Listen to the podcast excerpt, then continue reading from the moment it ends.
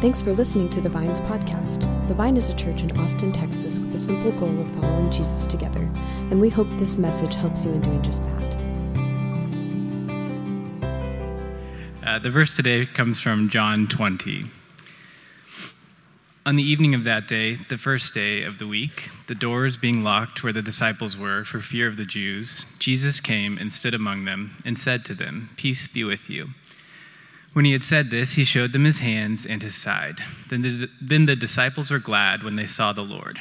Jesus said to them again, "Peace be with you. As the Father sent me, even so I am sending you." And when he had said this, he breathed on them and said to them, "Receive the Holy Spirit. If you forgive the sins of any, they are forgiven them. If you withhold forgiveness from any, it is withheld." Now Thomas, one of the 12, called the twin, was not with them when Jesus came. So the other disciples told him, "We have seen the Lord." But he said to them, Unless I see in his hands the mark of the nails, and place my finger into the mark of the nails, and place my hand in his side, I will never believe." 8 days later, his disciples were inside again, and Thomas was with them. Although the doors were locked, Jesus came and stood among them and said, "Peace be with you."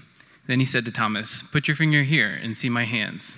Put out your hand and place it in my side. Do not disbelieve, but believe."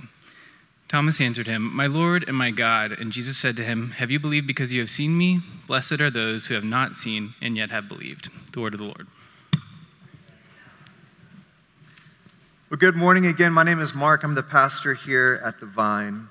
And it's great to have you guys here. For those who are new to The Vine or for those who've been around for a while, it's just a joy to share it today with you. I'd like to begin with a little experiment. I'm going to ask us to recall a couple different things. And so just play along with me. So first, I want you to think about a childhood memory that is essential Easter. So think back to a childhood memory that is just embodies what Easter is for you. Okay, next, I want to see if you can remember how the rap song "Ice, Ice, Baby" begins. Don't say it out loud. Don't cheat. Curious if you know how that song begins. And then finally, I want you to think about a specific moment in your life that you just wish you could have bottled up the thoughts and the emotions that you had when you experienced that. If you could have bottled up the thoughts, emotions, and the experience of one moment, what moment would you choose? What I'm trying to do with this experiment is to explore the different ideas that we have when it comes to our memories.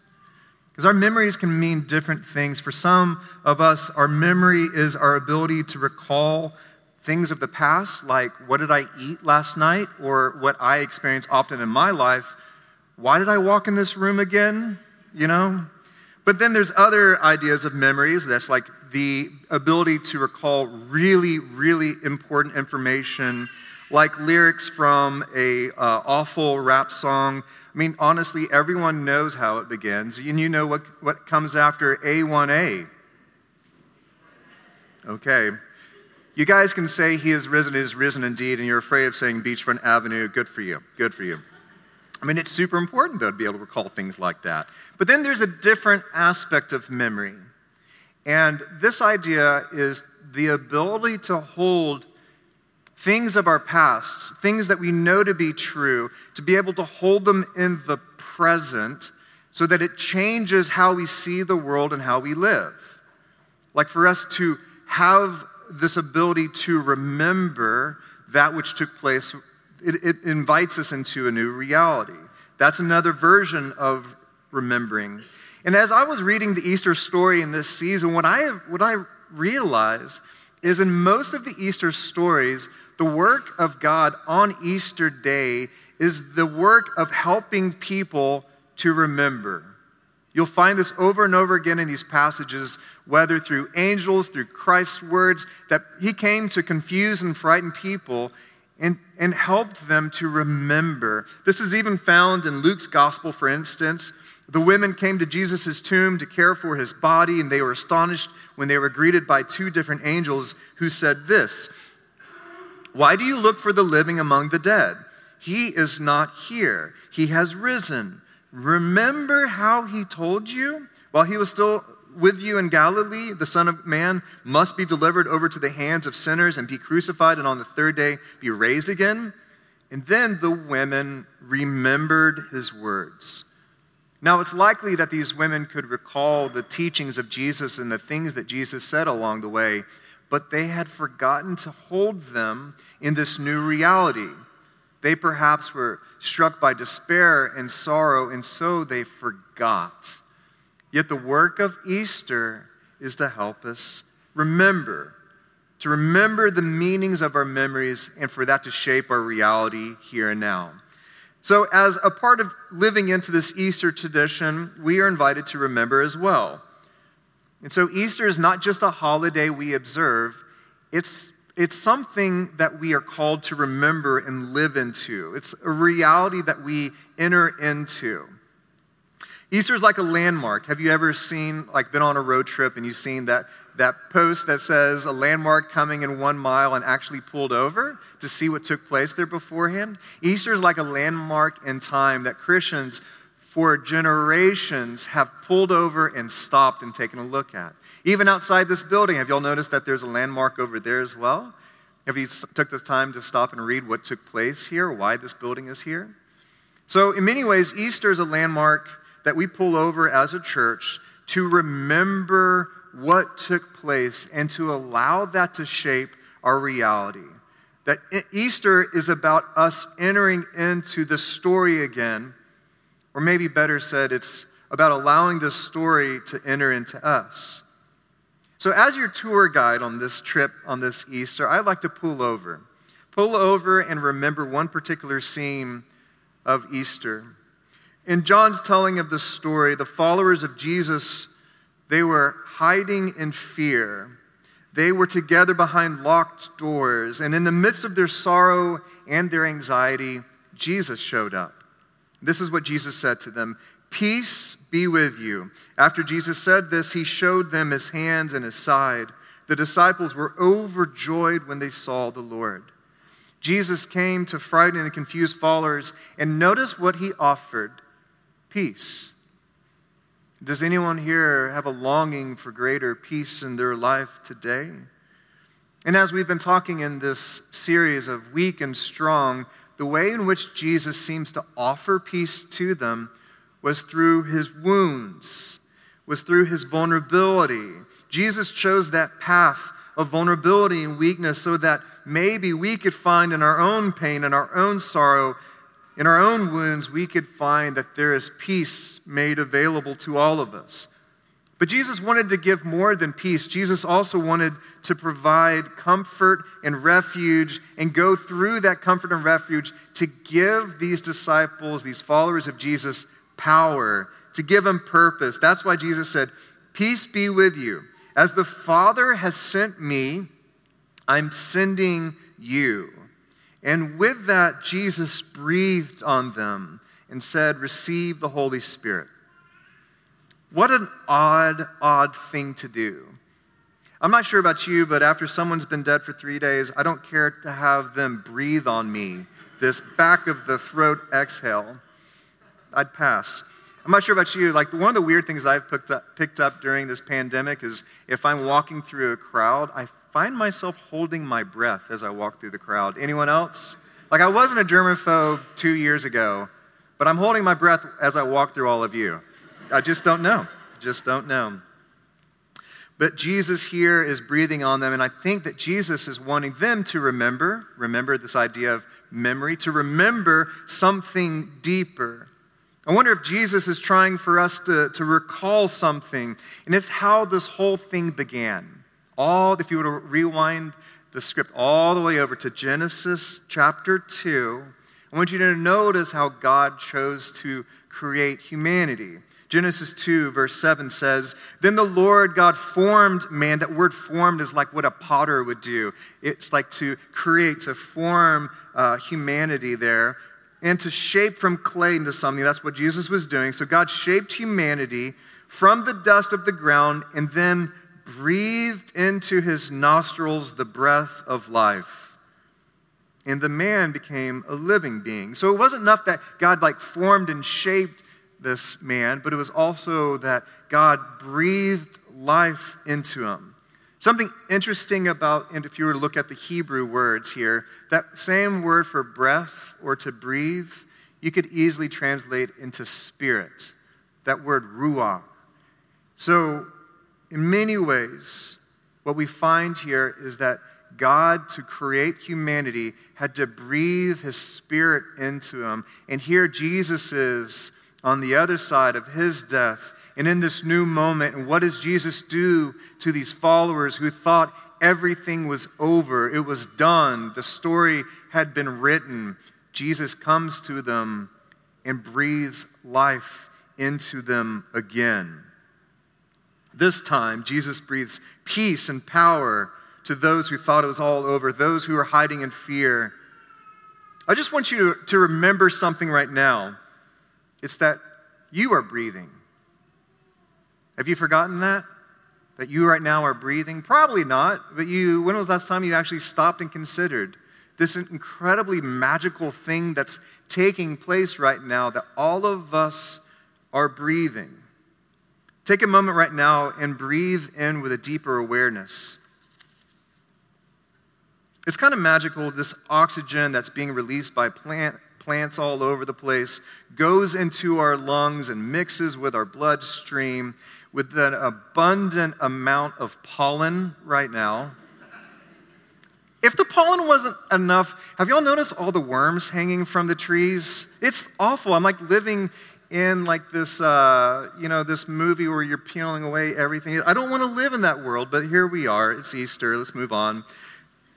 So we are living in this magical moment where we have this rhythm of inhaling and exhaling, and that sustains our life. Yet how rarely do we actually stop and appreciate this reality? Or furthermore, when's the last time you actually had gratitude for it?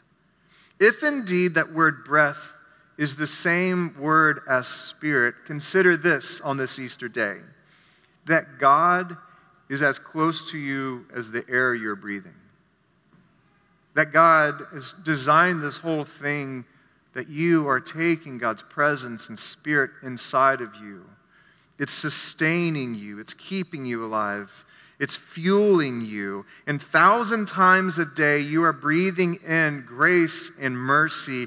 The Spirit may be coming inside of you and meeting you in your fear and your uncertainty and your confusion or your spiritual apathy. And Jesus wants you to be filled with his presence and his Spirit this Easter. That idea of the Holy Spirit's a funny thing. Many of us don't know what to do with it. I grew up in a tradition that the Holy Spirit was kind of like an uncle that you didn't really want at the party. We talked about the Father, who seemed really angry a lot, and then the Jesus, who's like, chill out, they're with me, everything's fine. And then the Spirit, we didn't know what to do with. Maybe because I grew up in a tradition we call it the Holy Ghost, and that's spooky. But Jesus here is saying the Spirit is a gift. It's something I'm wanting to give you. But what is the Spirit doing? What is the Holy Spirit doing? I want you to think about this. This is what Jesus said the Holy Spirit would do after he would do his role, after he would live and die and be risen again. He promised the Spirit would do one thing. John 14:26 says this, "The Holy Spirit, whom the Father will send in my name, will teach you all things and will remind you of everything I have said to you." What if the Spirit's work in your life and on this Easter is to help you to remember this reality, that in Jesus there is life again, there is hope where there was despair, and there is incredible joy where there was sorrow.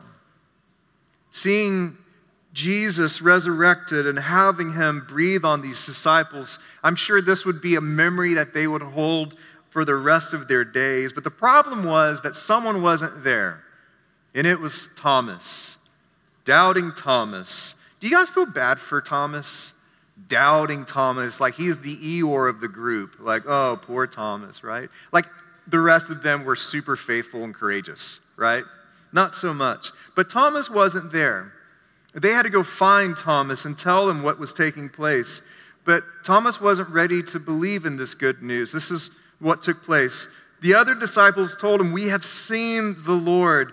But Thomas said to them, "Unless I see the nail marks in his hands and put my finger where the nails were and put my hand into his side, I will not believe." Thomas was not about to believe in fake news, right? He needed it to be persuaded. He needed to see it for himself.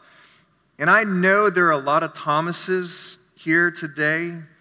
I know there are a lot of Thomases in my life. And if I'm honest with you on this Easter, I might be one too. Thomases come to church with a dose of skepticism. Thomas find themselves reading the lyrics before singing them because they're not sure if they actually believe it today. Thomases will unconsciously find themselves crossing the arms as their pastor's blabbing on. It's okay, y'all can keep them crossed. I see you, it's fine. I just want to talk to the Thomases out there today. And maybe if we're to be honest, the Thomas that's in all of us. Notice what Jesus does in this passage. I want you to notice how gentle Jesus is with the one who had doubt. I want you to notice how accessible Jesus became. Thomas's declaration of uncertainty didn't earn Jesus' disdain or anger of like, "Why did you give up on me?" Instead, Jesus came after him. Jesus drew near and gave Thomas exactly what he wanted. Jesus offered it. A week later, Thomas was with the other disciples, and this moment took place. Though the door were locked, notice that they were still afraid, Jesus came and stood among them and said, "Peace be with you." And then he gets his eyes and sets them on Thomas and says, "Put your finger here. See my hands? Reach out your hands. Come here. Reach out your hands and put them in my side." Then Jesus said, "Stop doubting and believe." And then Thomas said to him, "My Lord and my God." I find it interesting what Thomas needed to believe again. Don't you imagine that, like, what would move Thomas from, see, my arms are crossed. What would move Thomas from his disbelief would be like, I need to see the risen Lord. I need to see the empty tomb. Like, that is going to be the thing that cracks me open. I want to see how powerful God is. But instead, for the cynic, he actually needed to see wounds. And I know for some of us who deal with cynicism and skepticism and doubt in our life, I actually find a lot of similarities with Thomas. My question oftentimes is not if God is powerful enough or big enough, but my question is, does God care? Where is God in the midst of the sorrow and the suffering in this world? Like, where is he? And I find in myself the thing that moves me from disbelief and cynicism isn't coming up against God's power, how almighty he is, but actually finding some kind of solace in the fact that Jesus was wounded. What moves me through my own doubt and my own cynicism, in the despair and the sorrow in my life and the pain that I see in this world, is a Savior who comes and says, "Me too." I think for me, if there was Easter without the cross, I would always know that God was powerful and big, and I would always have a sense of fear and reverence for God. But because of the wounds of our Savior, I am moved to believe and to love. For many of the Thomases in us, I want us to notice that even though Jesus was risen, even though he was resurrected, he still has solidarity with those who are living with wounds today. The resurrected Jesus can come to us in our pain and suffering and say, "Me too." But Jesus then uses those wounds to invite Thomas to move through cynicism into belief. And the same is that for you too, for you and me on this Easter day. The grace of Christ comes to us wherever we are with faith and doubt. But the resurrected Jesus does not want us to get stuck there. He wants us to move through doubt into renewed belief again. I personally am cheering on those of you who are doing the hard work of deconstructing your faith right now, I think for many of us, it's a healthy part of our life. But this Easter, I want you to hold space for faith again. I want you to hold space for belief again, for life again. Have your doubt help you break down and tear down that which needs to be left behind. But let Easter teach you that there is faith in Christ again to build something better. And the way in which you build something better is when you have had an encounter with the Jesus who is marked by the wounds of suffering and marked by the power of resurrection. This is why this ending on Easter on this series that we've been talking through with Weak and Strong, it's finding its culmination in Jesus who stands before us with the ultimate display of what it means to be weak and strong, wounded and yet victorious. This is our journey. Part of my journey, in high school I was in the band, the marching band. I know, shocking, you probably thought I was the captain of the football team or something like that. I was this guy. Yeah. I don't see why that was funny at all. I know what you're thinking. Yes. I was a big hit with the ladies. It's true. My purity ring had no problem staying on. That's true. But the band that I was a part of, the band I played with, we were actually really good. In high school, we were invited to play in all places. We were invited to play Carnegie Hall in New York City. And I'd never been to the Big Apple before, and like many of you, can you guys remember the time that you stepped out there in Times Square for the first time? How electric that was. So for me, when I was 17 years old, I stepped on there, and talk about a memory. We visited all the sites that you're supposed to do when you go to New York City, including Rockefeller Center. That right next door to Rockefeller Center has a famous statue. Anyone seen it? Who is this? Atlas. And what is he doing? He's holding the world super strong, right? Do you know what's directly across the street from Atlas with all of his might? It's St. Patrick's Cathedral.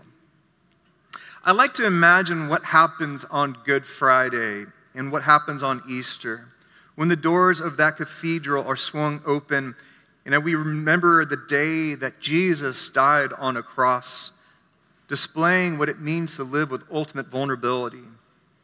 And on that day, with those doors open, staring at one another is the world's depiction of power and strength and Jesus's depiction of power and strength. Atlas with the world on his shoulders and Jesus with arms stretched out too. The arms stretched out on the cross on Good Friday and on Easter, arms stretched out to welcome and embrace anyone who is in need of a Savior. Arms stretched out to show the world his wounds that were compelled by love, the wounds that will display that whatever is the wounds in your life, they will never have the final say. The worst things in our life, they will never be the last things. With Jesus, there is hope. Friends, Easter's not just a story that we rehearse each year. It's a reality that I want to invite you in today. And the same Jesus who found Thomas in his doubt, in his confusion, in his fear, Jesus is coming after you on this Easter day. He's coming after each and every one of us to show us the wounds and the power that he has. The same power that rose Christ from the dead wants to explode in your hearts and lives. So my invitation for you today is to breathe deeply in God's grace and his mercy and remember this Easter that Christ has risen and it changes everything. We hope you found this message encouraging. If you would like to learn more about The Vine, get connected to our community, or contribute financially to The Vine's ministry, go to our website at thevineaustin.org.